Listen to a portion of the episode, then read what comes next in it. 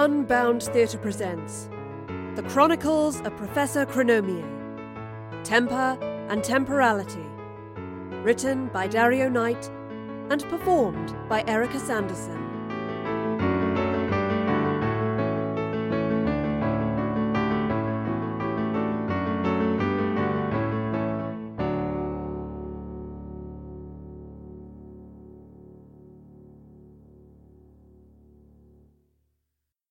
Chapter 1 The Crash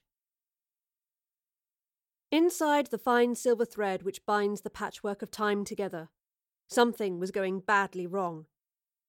A time ship was plummeting downward through the vortex. The transtemporal portal shimmered and swirled, sparking when the craft's frame brushed the cascades of light making up the wall of the tunnel.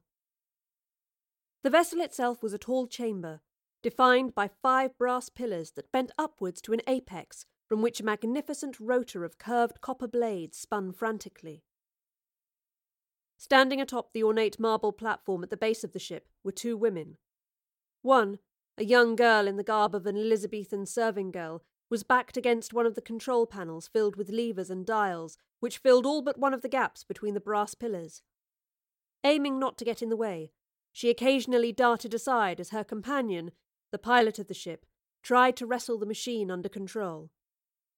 Does it always do this? asked the girl over the hissing of steam blasting from a maze of glass instruments sitting on the control panels. Her name was Astrid. Formerly a resident of the late 16th century, she was now taking her maiden voyage into the time stream, a decision she was beginning to question given the craft's alarming and unplanned acceleration along the vortex. Well, it's her second expedition and the first such occurrence, dear heart, so one might conclude that it may well be a problem we face at least 50% of the time. The pilot of the ship was taller, sporting a battered Victorian frock coat covering a dark waistcoat and shirt. A wide brimmed hat and a pair of long boots complemented the ensemble of careworn, timeless style, quite befitting the creator of a time machine. This was Professor Chronomier, inventor, explorer, learner, and currently laugher a less adventurous scientist might have huffed at the giddy excitement she took in her magnificent invention spinning so wildly out of control. But a problem in need of a solution was, to the professor, irresistible. How did it happen? Astrid called above the malfunctioning glassware. Inadvertently erroneous calibration when I prepared her for takeoff, the professor replied. What the heck does that mean? Not entirely sure. Think I might have overfilled one of her tanks. The professor frowned, tapping at one of the larger glass bottles filled with bubbling liquid, and recoiling at its intense heat. Does this mean that we're, well, done for then? No, not at all, young Astrid. Just means our landing shall be rather more bumptious than planned. Pull that lever.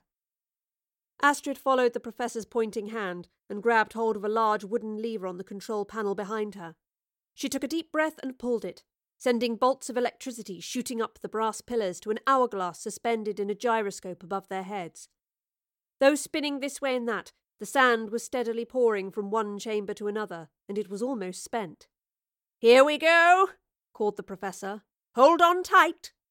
The wall of the vortex surrounding them glowed brighter and brighter, so much so that Astrid closed her eyes.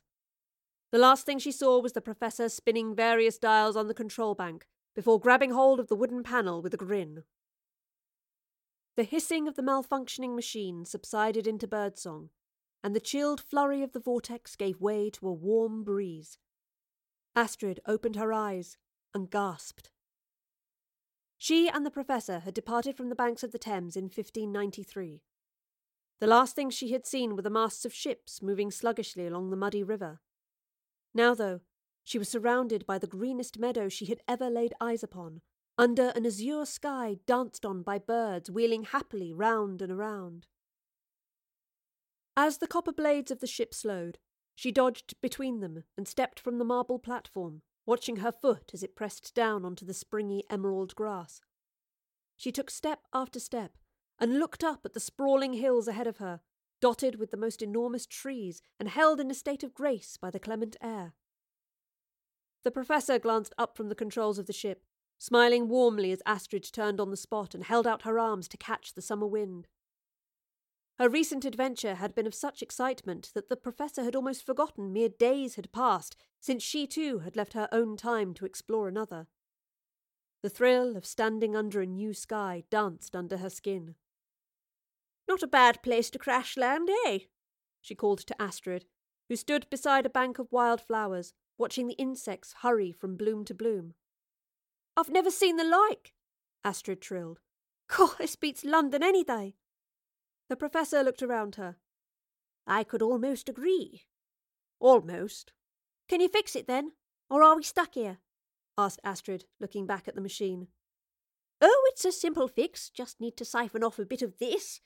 The Professor replied with a careful measure matched by her hands, which released a stopper at the base of one of the ship's glass bottles. She allowed a little of the blue liquid to drain and then quickly plugged it again. That should do it. Measure twice, pour once, Runcible always said.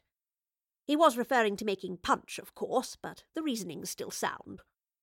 We don't have to leave, though, Astrid frowned. Not at all. No point visiting somewhere without exploring, is there? Besides, the Professor looked up at her machine, shining under the noonday sun. She needs to cool down a bit first. What year is it then? If that thing really can move about to different years. If, dear heart? If? I find your lack of faith most perturbing. The Professor turned and pulled a small metal dial from the face of one of the control panels. It looked like a fob watch, only inside were not the hands of a clock, but concentric discs filled with numbers. Across the radius of the device's glass face was a red line, under which four numbers determined a reading. Here we are, she called to Astrid, throwing the dial to her. A chronometer from Chronomier. A useless for telling the exact time, but helps narrow it to a year. Astrid caught the device and looked at it. 1801, she read. We're in 1801! If it's working correctly, yes. Always worth a second opinion, of course. With that, the Professor stepped from the machine, turned, lifted up the top of the marble platform, and pulled from within an identical chronometer. She wiped the glass on her sleeve and looked at the reading. 1801, she beamed.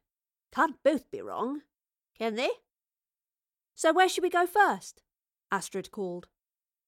Suddenly, a deafening screech consumed the tranquil air. What the blazes! gasped the Professor. A serrated beam of light ripped across the sky and began to widen, as though the heavens themselves were splitting apart.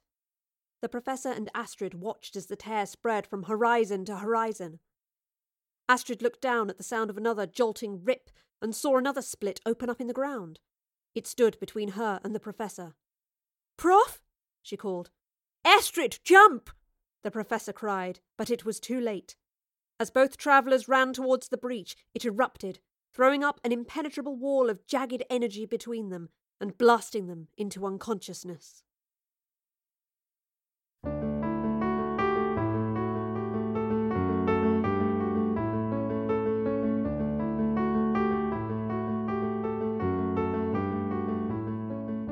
The Chronicles of Professor Chronomier Temper and Temporality.